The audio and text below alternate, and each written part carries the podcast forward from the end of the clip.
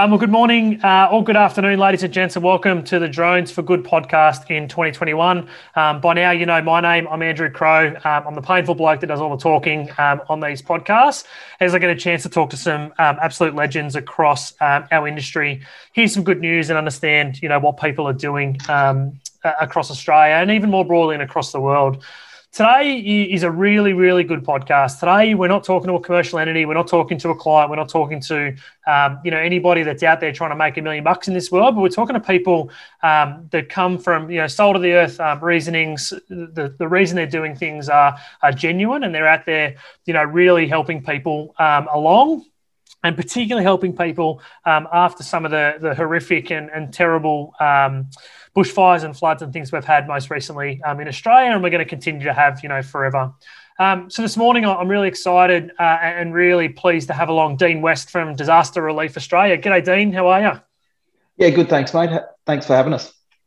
Yeah, no worries at all. And, and I've been tracking you guys um, for, for a while, actually, and I'm really pleased we could finally um, get you on. So thanks so much for taking the time this morning to have a chat.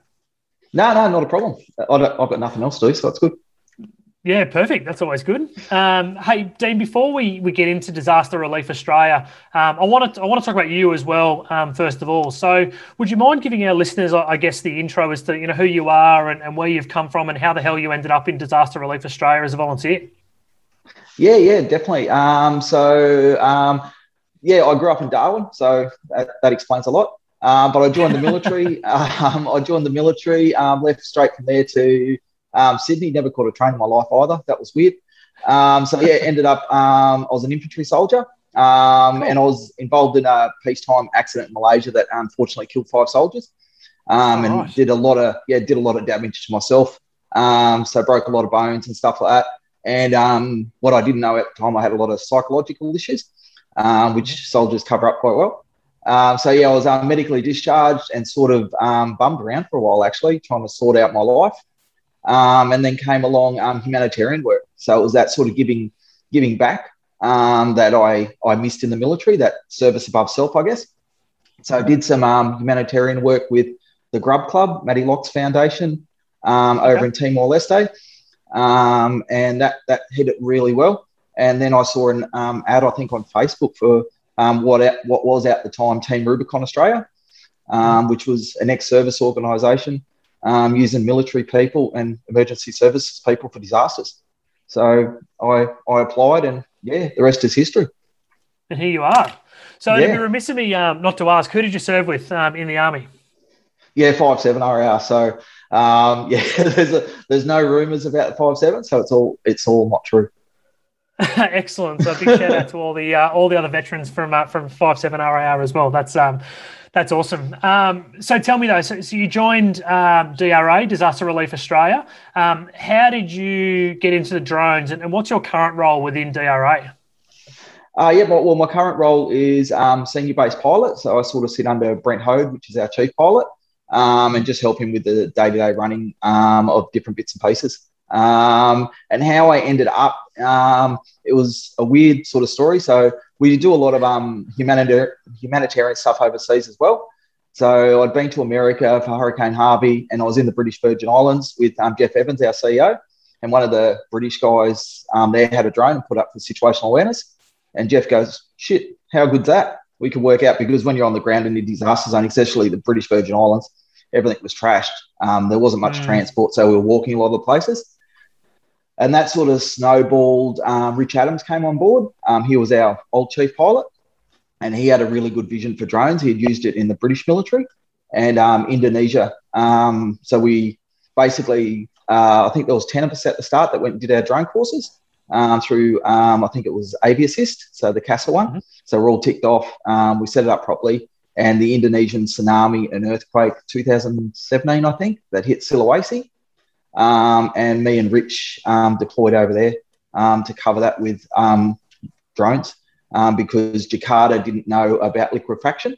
They sort of knew what tsunamis and earthquakes did, but um, in Sulawesi it was a bit weird because it had liquefaction. So basically, the earth turns into liquid and everything sinks into it. so we went over there and covered that for them. So that's where it all started, and it's from from that sort of one-off gig. we're doing hundreds of flights a year now. Yeah, right. So, yeah, that's, that's, um, how I ended that's amazing. There. Yeah, yeah, yeah. It was a good um, snowball ride. Yeah, and it's good to kind of hear how people, you know, find their way, I guess, you know, around the place and then and then fall into some of these things. Um, you know, there's there's a lot of volunteerism that occurs, and um, and I think it's it's fantastic that people find these sort of places in the world. Yeah, yeah, and it's good. I think it's that digger that digger mentality of if there's an easy way to do something, you'll push it. So I think it goes right back to Gallipoli and stuff like where they um, set up that periscope rifle and all that um, sort of thing. So there was an easy way of doing things.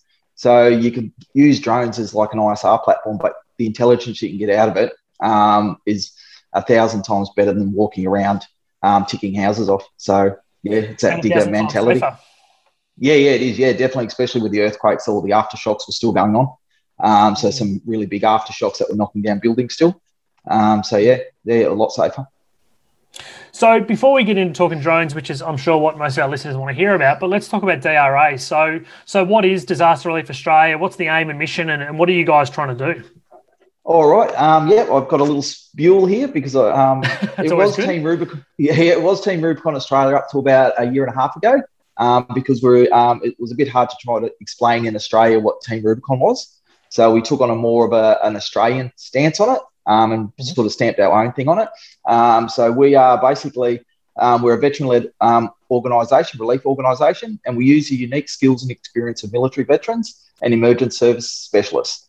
So we use um, the best of all the worlds and um, a lot of civilians as well that have unique skill sets. So we bring all those people together to respond to natural disasters in Australia and all over the world, basically. So is it like a is, is it an on call organisation? So you know a lot of these people have got full time jobs and um, they'll be called out, kind of kind of you know pseudo SES kind kind of style, but a little bit different, yeah. a little bit more pointed. Yeah, yeah, pretty much. So yeah, we're Australia wide, so we're a little bit different than other organisations like SES, um, the Rural Fire, Fire, they're all state specific, Um, so we, mm-hmm. we're spread over Australia, and we can um, surge um, team members to any state. Um, but pretty much Australia's got a really good um, emergency service response. So, like you said, with SES and the fireys. So we come in in Australia in the relief stage. So we'll we'll but uh, bed in with them um, towards the end of their um, recovery and um, help them out. Um, so people, when SES makes safe, we can go in and help homeowners clear driveways, fences, put fences back up for paddocks. So we're we've got a lot of arms to DRA. So the um, um, uh, side of it is only one arm, but it's um it's getting bigger and bigger. Okay, and I guess that's what we're here to talk about. So let's talk about the um, the ARPAS arm of, of DRA. Would you mind, um, first of all, kind of explaining, I guess, the structure of the ARPAS arm of, of DRA? You mentioned the chief pilot before, and, and so yep. how does that kind of work? Yeah, yeah. So um, yeah, we set up. So what we learned early on is you play by the rules, you get invited back. Okay, so you have to, especially with government organisations, that you have to have to show them that you're a professional and that you will play by the rules, so they can actually leave you alone and not worry about you. Um, you don't want to be a cowboy in the space, so um, we do that. So we got our chief pilot, um, Brent Hode.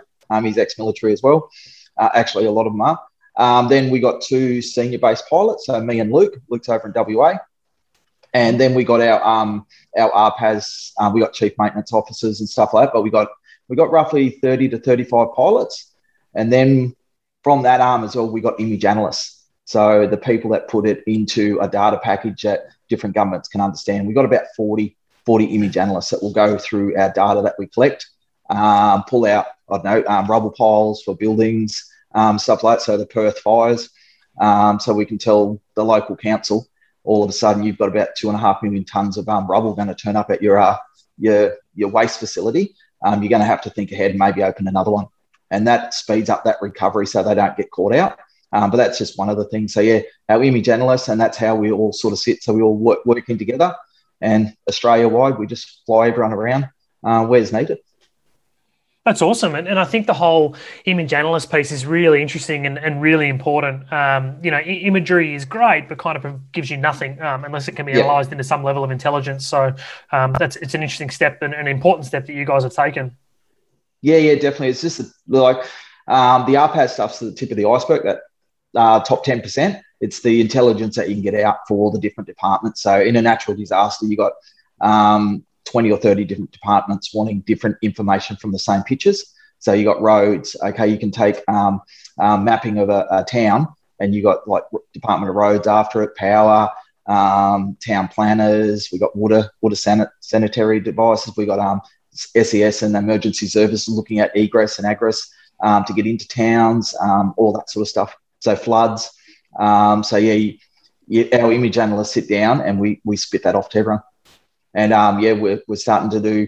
We got a couple of different stages in the image analysts, so one, two, and three. So they just step up their skill sets, and it actually helps the soldiers and everything um, get back into full time work and everything as well. So it works out well.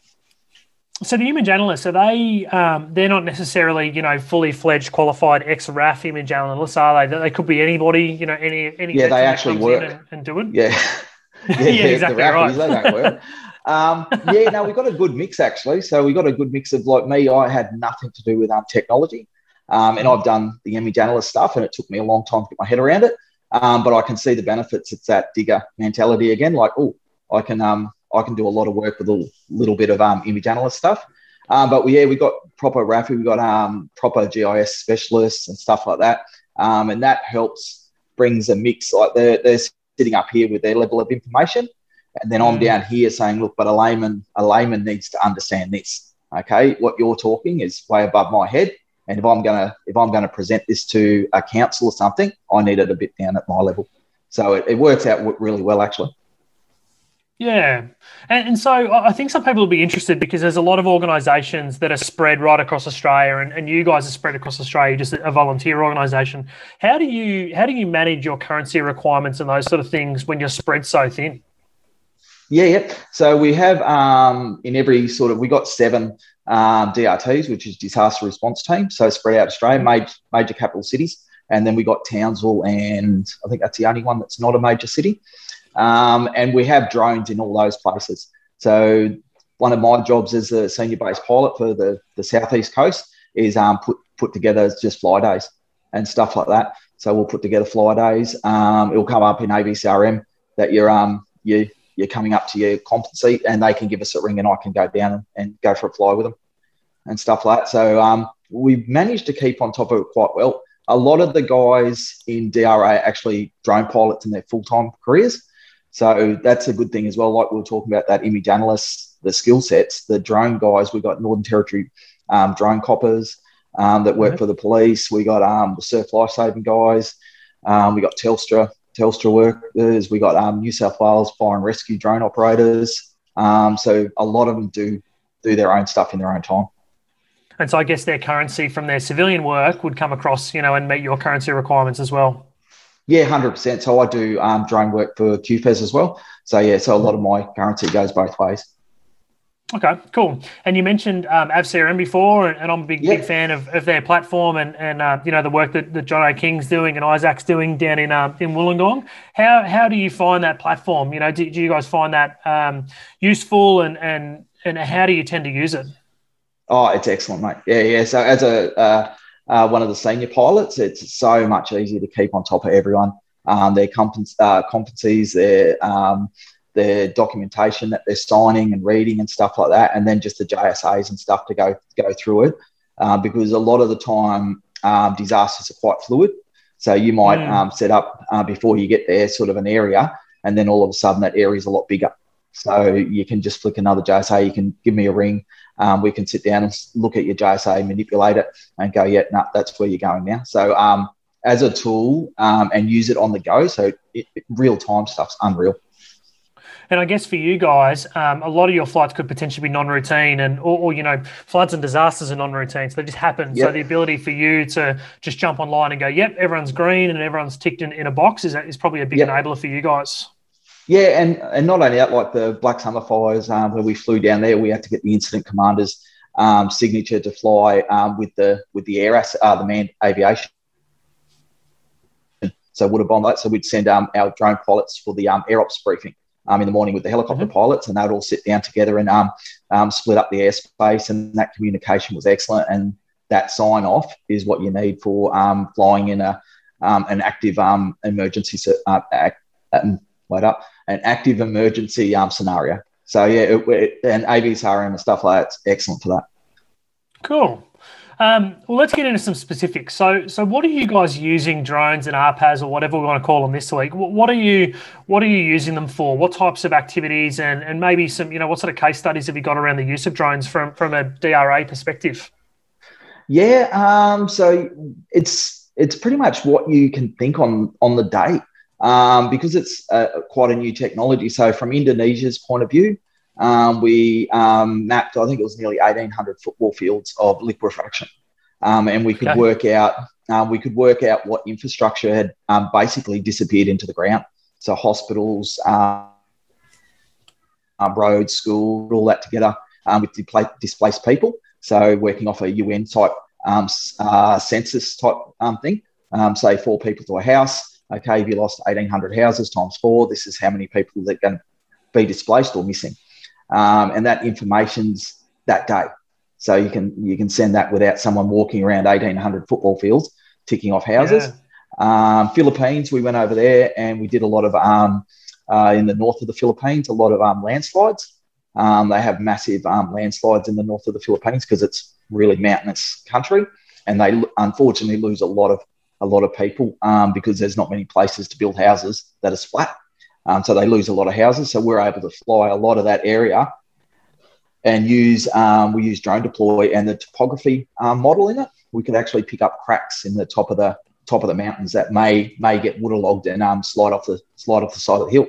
So we're able to do that, and that was just by okay thinking okay what what would um, the government need to um, evacuate a village? They'd need um, hard evidence um, of what's going on and then stuff like um, we've done bushfires, floods, um, cyclones, everything like that. It's it's basically walking into the IC and trying to find out what their problems are.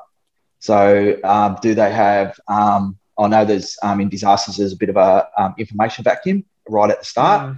Mm. we can we can help with that. Okay, if it's just okay, you just want videos and pictures, we can live stream that back to you now.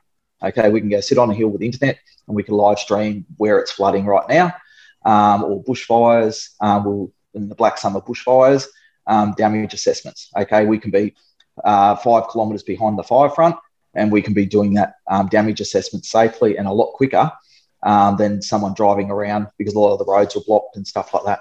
So it's um, it's endless basically. So and you find stuff when you're out there that you go, oh, that might be good for the road. So we did the Port Macquarie floods um, just a couple of months ago, um, and we are doing um, uh, landslips. Um, and we are doing landslips so they can come and clear the roads. And while we are flying, a lot of the places were underwashed as well, and um, they wouldn't have been able to get big machinery through there. So you think, okay, we're going to have to actually start measuring some of these roads and um, for egress and egress for people to get bulldozers in because they're not they're only going to fit a little bobcat in here, mm-hmm. and you mm. make that up on the fly. So yeah, it's just it's endless basically.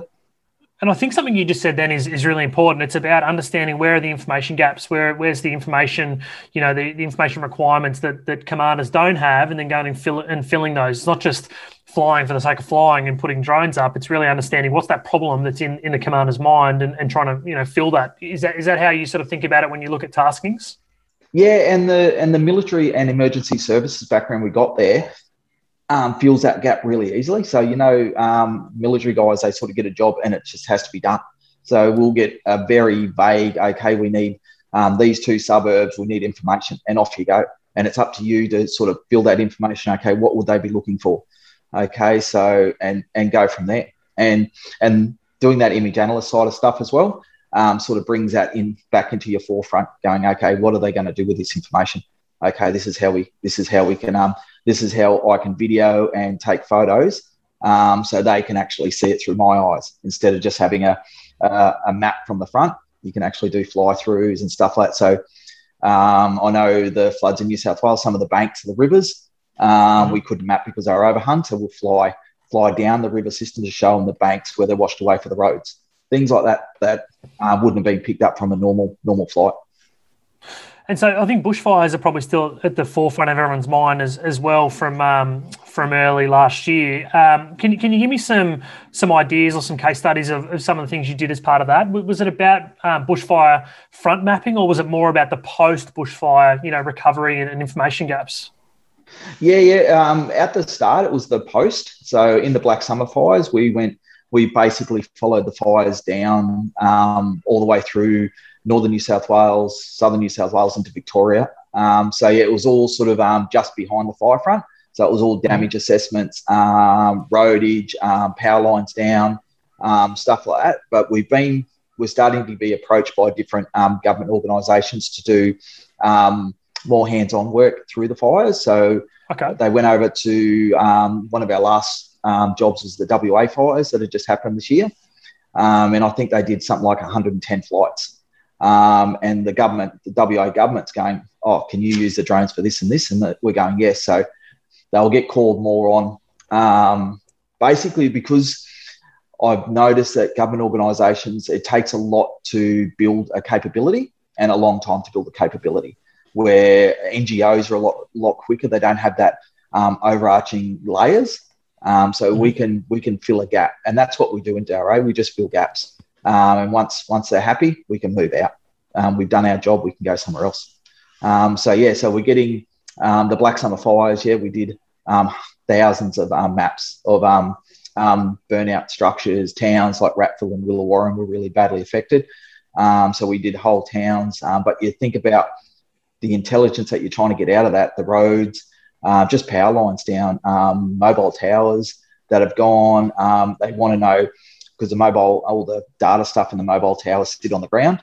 How damaged is that? Okay, and if we can if we can get that information back to them quickly, um, they can send out the right tools for the right job instead of guessing. So yeah, so yeah, we're getting more and more use. And so you, you, touched on NGOs there, and it's something that I'd, like to talk about as well. And we've seen, um, yeah, the military has had such a massive um, role to play as part of the most recent disasters in Australia, and and some say that shouldn't be the case, and and, and you know the military is more about defence of Australia and less about recovery for natural disasters. We're kind of not here to debate that, I, I guess, in some respects. Yeah. But um, why why do you think they're always relying on the military in some respects, and why aren't they relying on NGOs and, and organisations like DRA to fill that gap? Um, it's it's I think it's a little bit to do with the trust side of things. Um, overseas, like when I've gone overseas for disasters, it's all NGOs um, with their with their military. Um, so there's um, especially in the South um, South Pacific region, there's they don't have a huge capability of emergency services. So in Australia, we've got really good emergency services. So that initial mm. response, but as we've seen with the Black Summer fires and that, we get stretched okay the emergency services very quickly um, very quickly. yeah and and it's not an endless endless supply of people. Um, so they get tired. So we've had to back it up with the military. And the military is really good at doing um, that job but that's not their main focus. And it's going to come a time where a disaster happens and the military is, is not there because they're doing their main focus. So we're having a lot of um, what we call blue sky meetings. So with councils and governments and stuff like that. So while um, while it's good and the resilient side of things, um, let's see how we can plug in. Let's do an MOU. So if you do have a problem, we can get here quickly. And we've built up enough of a bank um, over the last four, four or five years. We've been, I think we've had 17 domestic operations and five international operations that we've got enough of a bank um, of what we've done um, to be trusted. So it's just um, that that government. So I was talking about those layers in um, in different mm. government organisations. There's many many layers, and you just have to go through them and um, get to the person that makes that decision. So um, fingers crossed, sense, we're getting you know, these more. Yeah, and it makes a lot of sense. You know, there's no doubt that the military has a role to play in, in some of these disasters. You know, bringing in C-17s worth of equipment. I, I can't imagine DRA is looking at buying C-17s anytime soon and and providing you know mass resupply, yep. strategic resupply. But you know, some of these. Um, I don't, I don't want to say smaller activities, but you know some of these niche capabilities that, that can be used by NGOs, um, it makes a lot of sense. So, um, Dean, I guess the next question I want to talk about, um, there's, some, there's some specifics I'm interested in, and I don't need all the secret sauce of what you know DRA is doing, but what sort of platforms are you doing, and, and is it the the platforms that are leading to the success, or is it the operation of the platforms that's leading to the success? Um, yeah, we use um, uh, mainly the DJI products, so the Phantoms, um, Mavics, uh, M210s and stuff. We got some fixed wing eBees as well. So for some bigger bigger case sort of stuff, um, we and we're using um, the 210 mainly for the thermal capability um, for um, picking up uh, uh, habitats after natural disasters and stuff like that. Um, but it's I would say it's the training of the, the pilots. So a lot of people think that you can just train someone to fly and off you go, but it, the flying's only about five to ten percent of what what you actually do. So we put a lot of um, a lot of training into our pilots. So we do our own internal training as well, but we'll send them on um, advanced first aid courses, um, chainsaw courses, all that sort of stuff. Because in that remote, austere type environment, um, you need to be self sufficient and get. If someone, if a government's going to give you a task, um, you need to get out there and do it. So if the road's blocked, you, you need to be able to unblock it. Okay, and sadly, a lot of the disasters, like you looked at the, um, I think at the moment we've got teams in uh, the Victorian Dandenong Ranges um, after that storm went through there, and some of the trees there are massive. So if you get a job and can't actually get past it, you're not much use. So it's that it's that soldier sort of thing again. You get mission first. So um, we pump a lot of training, training, and that image analyst stuff and all that sort of stuff. So um, most of our pilots are quite quite um, layered with their training, so they can um, they work with comms gear, uh, BGAN, um, satellite systems, um, all that sort of stuff as well, so we can get that information out. So yeah, it's fun flying, but sadly, it's only about five or ten percent, which no one told me before I started. Yeah, no, that's fair enough. And um, we, we sort of talk about that a lot internally too at, at Mirigan, and we sort of say, you know, there's there's two aspects to training. There's there's flight training, you know, how you actually go and fly, and and to be fair, that's kind of the easy part. You know, that's that's the yeah. part where you just learn how to fly an aircraft, and then you've got to learn to fight. You know, so how to actually fight the aircraft and fight the situation we're in to get the right information um, to turn into the right intelligence for people. So it sounds like you guys have kind of cracked that nut in in some respects. Yeah, I hope so. So um, that's why I think we're growing. So from Indonesia, where we did that, did the mapping over there, and now we're doing. Um, God, it would be.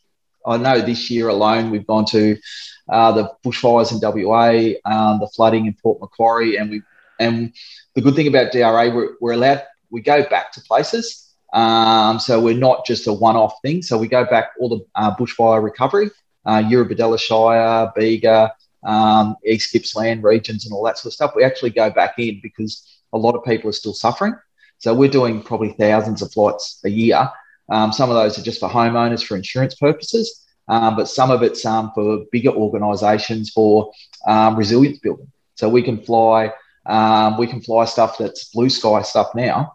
Mm. So they got the before before images, especially if it's a bushfire prone area and stuff like that, and they can and their communities can start building resilience by working out okay, um, do we need to put buffers in around our new housing estates? Um, how big will the buffer need to be? All that sort of stuff, and and we can give them that I- images quite easily. Yeah, cool.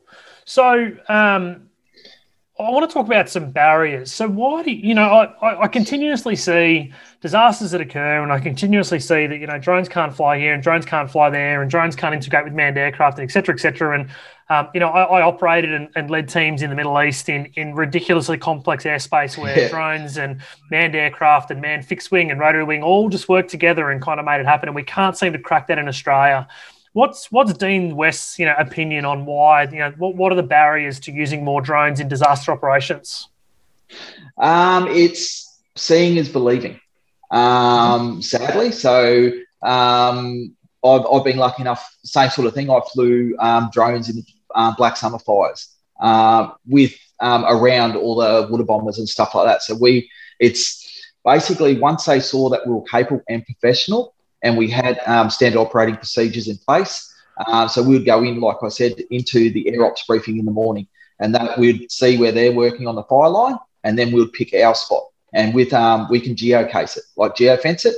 Okay, we're not mm-hmm. going to go any further. Do you need us to um, put a limit on our height? Okay, if you don't want us working above 60 metres, we won't. And our SOP on hearing a helicopter, we'll put it on the ground straight away. Get on the radio channels. It's that professionalism that builds trust and we've been invited back to a lot of places to um, fly fly with um, manned aviation. And with my work with um, uh, Queensland Fire Emergency Services, that's exactly what we're doing with the manned aviation. Um, but it's it's not going to be a quick fix because you have to build that trust. And like like you said, your side of things. Um, if you walked into an incident command center uh, and actually told them your history, about that, yep, this is what I did in Afghanistan, this is what I want to do here. You build that trust straight away, and the incident commander can go, okay, you're not a cowboy. Okay, I can trust you. Okay, but it's sadly we have a lot of um, uh, people misusing drones. Um, mm. Different different um, uh, I can't say who um, or anything like that, but people that want to get photos for Instagram and stuff like that. That's the people that are doing it bad. But if you go in and have a conversation with um, the government, like I said, they have blue sky meetings um, and tell them your background and your basically your pedigree of, of what you've done before and what you're doing now. And it builds confidence.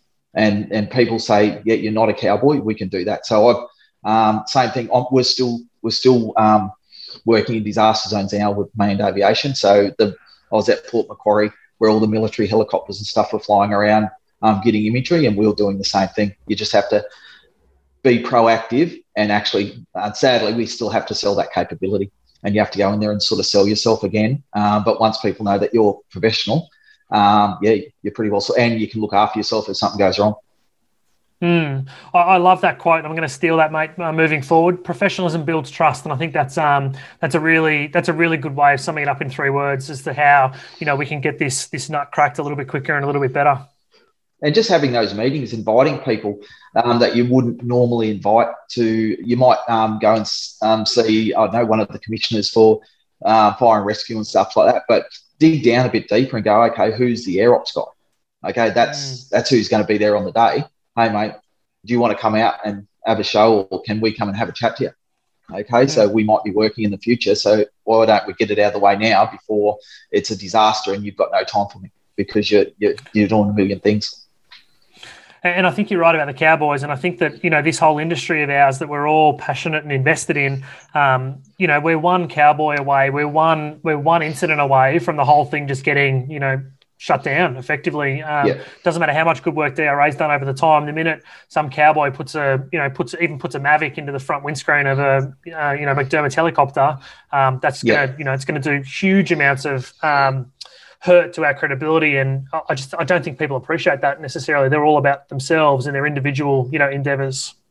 Yeah, and you and you get frustrated. Like um, you, like a lot of the companies that put um, time and effort and research into it, that's their livelihoods. But not only that, the flip side of it is we can't help the people on the ground now. So so we can't we can't get that imagery or the intelligence to make that recovery process quicker. Okay, so um, we we do a lot of um, we um, when we go into an area, DRA as a whole, um, we go in as a self sufficient unit. So we've got our strike teams, our IMT, and we'll tr- uh, triage jobs. So we'll get mm-hmm. elderly, a lot of elderly um, residents that have lost their home. So we'll go out there and um, drone their home for them, like do some imagery, so they can send that off to their insurance companies without. Because mm. if you think about it, you lose everything in a fire. So they haven't got the got all that sort of stuff to give. So they can just email it out to their insurance company without the stress. So you lose that. You lose that ability to help those the elderly, the disabled, the, the single mum with ten kids that haven't hasn't got a uh, roof over their head anymore, and they're worried about a million other things. So yeah, it um yeah it pisses you off um, when you see. I've seen it um, when I've been um, working with um, Queensland Fire Emergency Services. Other drones come in and just shut everything down, mm. and um, yeah, it's frustrating. And I think the other one that um, we all appreciate, and I'm sure no one in this industry does, it's it's the it's the rubberneckers. You know, it's the ones who want to put a drone up to look at the fire front because it's coming towards their house. Fair yep. call that you know they've got the right um, they've got the right intent at heart, but I, I, don't think they appreciate just how dangerous they can be for people in your situation, but more importantly, people you know in people's situation in manned aircraft. Yeah, and the manned aircraft, I, and the industry, um, the manned aviation industry can use that against us, unfortunately. Um, and yep. they're rightly to do so because there is those people, yeah, good intent. Um, I don't know what the fix is. Um, a lot more um, training on the rules and stuff, but that's um, that's really hard to um, uh, sort of incorporate into things. But I knew when I started mucking around with drones, and then I went and did the CASA course. All of a sudden, I went, "Holy crap! There's a million things I have to learn." So yeah. it'd be good if everyone did the CASA course, but um, yeah, you, you, it's going to be hard to do that. And I think it's an education piece. And I think you know we we brought cars in, and cars didn't have seatbelts. Um, you know, yeah. and we've we've we've made um, technological advancements more safe. And you know, we just need to work out how do we put a seatbelt on a on a drone to make it more safe yeah. for the operator, um, as well as you know others that are that are around the airspace as well. Yeah, and that that um intelligence and that they're doing with the the drone um, recognition and stuff like they can put up the, the bubble and and find out what mm-hmm. drones are and stuff like that. And if I know um, all these people that do the R and D research can um, knock those out of the sky, that would be great. yeah, yeah, it will be. It will come to something like that um, where they'll they'll self land them or something like that, and you will be able to actually punch in if you're you're part of that operation and your drone registration, so you'll still be able to continue to fly or geo fence it um, mm. over an emergency um, situation. I know they do that with manned aviation. So if there's a massive fire, they'll actually lock down that corridor over the fire. Um, yep. So no manned aviation will go. So something like that with drones, but it's going to be hard to the geo fence it. Yeah, and there's definitely some counter UAS systems that are that are kind of coming, and um, I think that's another. But but everything everything costs money, and yeah. unfortunately, a lot of these people don't want to pay for things; they just want it to turn up. So I think yeah, there's, that's there's exactly a little bit of right. ways to go. Yep, hundred percent. Hey, Um, now you mentioned that there's a lot of veterans involved in in DRA. Um, when you say veteran, is it military veterans only? Is it um, you know police veterans, fire veterans? You know who yeah. who can join DRA as a volunteer? Yeah, everyone, mate. So yeah, we, we take everyone, um, even Air Force. So, uh, but we're, we're learning.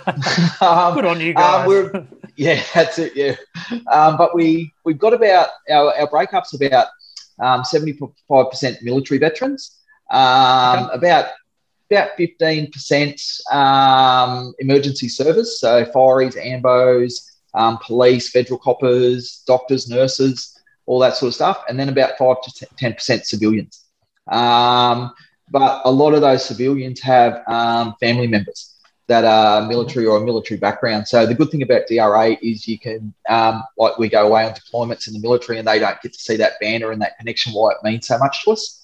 Um, with DRA, they can actually come. Your, your, partners can come. My adult kids have um, deployed on operations with DRA, um, and they've loved it. And they've seen they've seen that banter and that joking, and they sort of start getting it like, oh, this is why why when someone rings in the middle of the night, you take off to help them out. So yeah, yep. but um, yeah, yeah, our breakup's pretty good. And the good thing that I try to tell people is we got the the, the military and the emergency services. So the military is really good at going into disaster and getting shit done. Yep. Um, but the civilian side of that, they have to work in that AIIMS framework. Um, so they have to work to a government sort of structure. And having the the um, the emergency services guys there help structures the military guys into what the civilians need us. And um, yep. and we, we're slowly working out that we're um, it, it, it gives tenfold the amount of work. So they they they're really good. The emergency service guy and the civilians that come along with us um, have a massive passion that service above self, and it's like the best of best of the civilian world. And it's good. We'll never reintegrate back into society if we we stay a, a boys' club. So it's good mm. mixing with um civilians of, of a high caliber. Yeah, and um, I guess one of the final questions: where, where do people go to get more info about DRA? How can they find out more? Or if there's a you know a drone enthusiast out there that would love to volunteer some time, you know, as part of your sort of branch within DRA, where, where can they get some more info? Yeah, yeah, jump on our website, so disasterreliefaustralia.com.au. Um, .au. Um, but yeah, um, yeah, if, if you want to reach out to myself or um, Brent Hoade, um, mm-hmm. if you put in that email that um, you've heard the podcast and everything, um, yeah, yeah, we're always looking for UAV operators, and it's a good mix. It's good. It's a good team. Um, we have a lot of banner, so we actually have a couple of Air Force pilots that we um, pay out on, so that's excellent. um, but yeah, um, yeah, Brent, um, if you Brent.hoade at disasterreliefaus.org, um, I'll dive him in. So it's B R E N T nice. dot H O D uh, H O A D E. So yeah, he's our chief pilot. Um, um, but yeah, just jump on the website, say you heard it um, we're, we're happy to take um, everyone, and it's um, it's it's double edged. So one, it helps it helps um, people in disasters, but it helps people like me after um, my service, where I had a lot of um, problems with um, uh, PTSD and stuff like that. It gave me that sense of purpose back. So it's a it's a bit of a win win. Yeah, awesome. Hey Dean, we might uh, we might wrap it there. I think we're we're um, sort of hitting the nearly the forty minute mark, which is awesome, mate. Um, two things. Firstly, thank you so much for joining us today. Um, it, it's great to get people like you on on the podcast and talk about the good news stories for the industry.